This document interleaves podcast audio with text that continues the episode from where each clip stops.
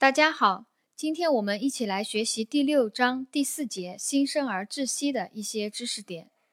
新生儿窒息是指胎儿因缺氧发生宫内窘迫或娩出过程中引起的呼吸循环障碍。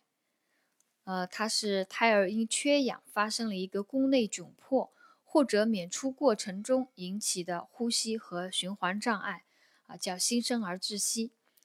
新生儿窒息的致病因素主要有三个，一个是孕母因素，呃，比如说妈妈全身疾病，糖尿病、心脏病、肾病，还有产科疾病，妊高症、前置胎盘，还有孕母吸毒、吸烟，孕母年龄大于三十五岁或者小于十六岁，多胎妊娠等啊，这些孕母因素可致新生儿窒息。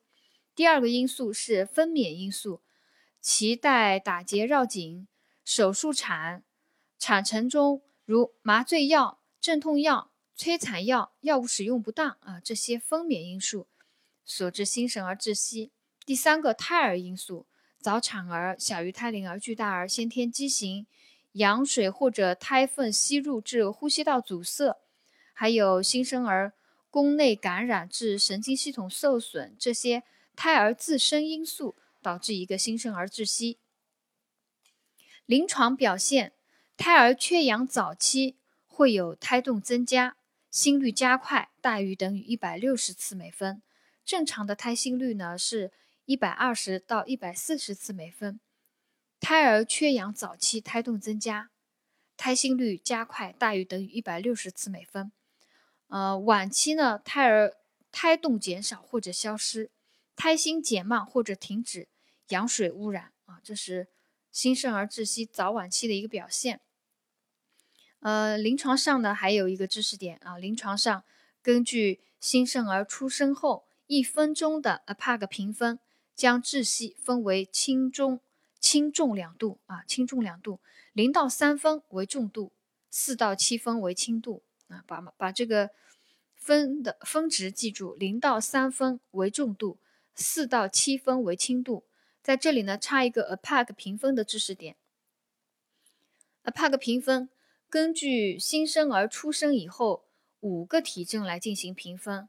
呃，第一个是皮肤颜色，第二个心率，第三个呼吸，第四个肌张力及运动，第五个反射来评分。满分是十分。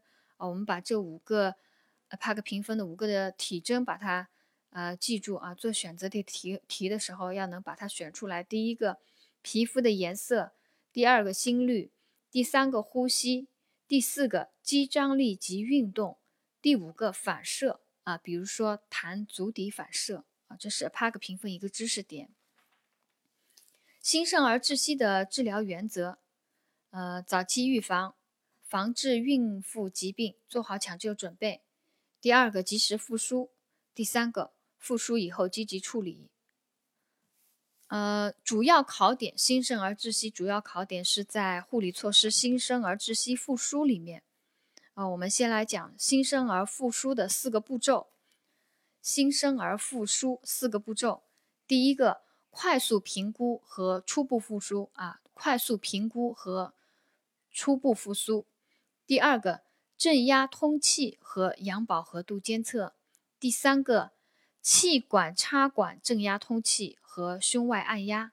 第四个，药物或者扩容啊，药物和扩容，这是新生儿复苏的四个步骤。我再复述一遍：第一个，快速评估和初步复苏啊，快速评估、初步复苏，一旦发现新生儿窒息了，立即初步复苏。第二个，行正压通气和氧饱和度监测。第三个步骤。气管插管正压通气和胸外按压。第四个步骤，药物和扩容。呃，其中在第一个步骤快速评估和初步复苏里面，补充一个初步复苏，它包括哪些啊？初步复苏包括了保暖，还有给予一个新生儿头轻度养生的体位，还有吸引。吸引指的是呃。即清除新生儿的口咽鼻的分泌物，呃，在这里呢要提醒有一个就是顺序啊，清除分泌物有个顺序，是先口咽后鼻腔，在用吸引球或者吸引管清除分泌物的时候，先口咽部，再鼻腔部啊，先口咽部，再鼻腔部。呃，初步复苏有保暖，给予一个头轻度养生的体位，还有新吸引啊，吸引就是保持呼吸道通畅，还有擦干，迅速擦干全身，还有给予刺激。用手拍打或者用手指轻弹新生儿的足底，或者摩擦背部两次，以诱发自主呼吸啊。我们能够想象着想象得到新生儿出生以后，护士的这一连串动作就是一个初步复苏，包括了保暖，给予一个体位，头轻度养生体位，还有吸引，排除新生儿口咽鼻中的分泌物，擦干全身，给予一个刺激，拍打足底。呃，诱发自主呼吸，这是新生儿初步复复苏的，呃，初步复苏的一些内容。新生儿窒息复苏的步骤啊，积极的配合医生，按 A B C D E 程序进行复苏。啊，这个 A B C D E 也是一个重要的考点。新生儿复苏步骤 A B C D E 步骤：A 保持呼吸道通畅，A 保持呼吸道通畅。呃，B 建立呼吸，增加通气。B 是建立呼吸，增加通气。C 建立有效循环。D 药物治疗。一是评价啊，一最后一个评价，在第二个 B 建立呼吸，增加通气里面有考点，呃是呃是这样子的，建立呼吸，增加通通气考点这样子的。无自主呼吸，心率小于一百次每分的，立即用呼输器加压给氧。面罩应密闭遮盖口鼻，通气频率为四十到六十次每分。啊，这个考点在这里，通气的频率为四十到六十次每分。压力大小根据患儿的体重而定。通气有效，可见胸廓起伏，到出现自主呼吸和皮肤转红。啊，这里。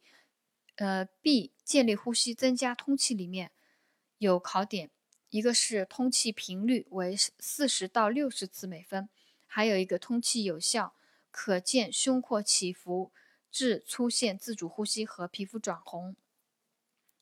下面一个 C 建立有效循环里面的考点，呃，我把它总结分成了六个，建立有效循环，呃，分成了六个考点。第一个，胸外按压心脏。